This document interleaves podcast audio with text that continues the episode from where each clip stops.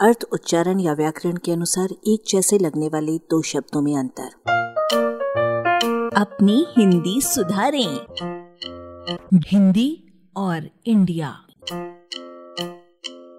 ये पढ़कर कि हिंदी और हिंदू मूलतः भारतीय शब्द नहीं है, वे लोग नाराज़ हो जाएँगे जो हिंदू।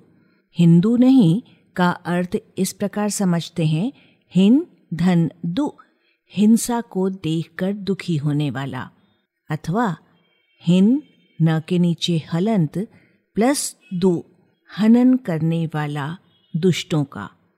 अथवा हीन, धन दुष हीनों को दूषित करने वाला।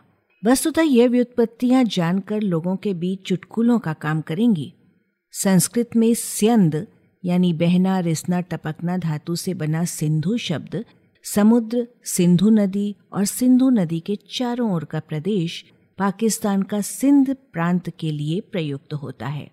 सिंधु की फारसी में शक्ल हिंदू है, जैसे कि सप्ताह की फारसी में शक्ल हफ्तह है।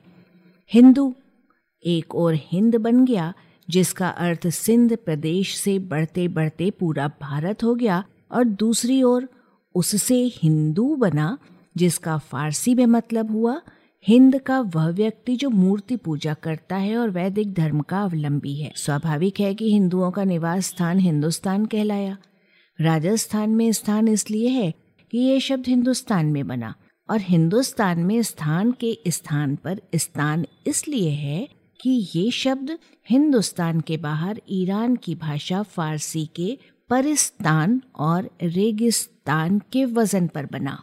हिंद से बने हिंदी शब्द के फारसी में अर्थ हैं हिंद का, यानी भारतीय, तथा हिंद के लोग। अब जरा आगे लिखी पंक्तियाँ गुनगुनाइए और इनमें प्रयुक्त हिंदी शब्द का अर्थ निकालिए। सारे जहाँ से अच्छा हिंदो हिंदोस्ता हमारा, हिंदी है हम वतन है हिंदोस्ता हमारा।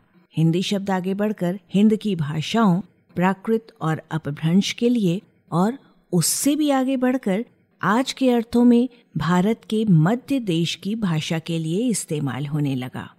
हिंदी हिंद धन एक शब्द अरब की ओर से होता हुआ ग्रीक में इंदिका के रूप में ढला और आगे की यात्रा करते करते अब हमारे सामने इंडिया की शक्ल में है।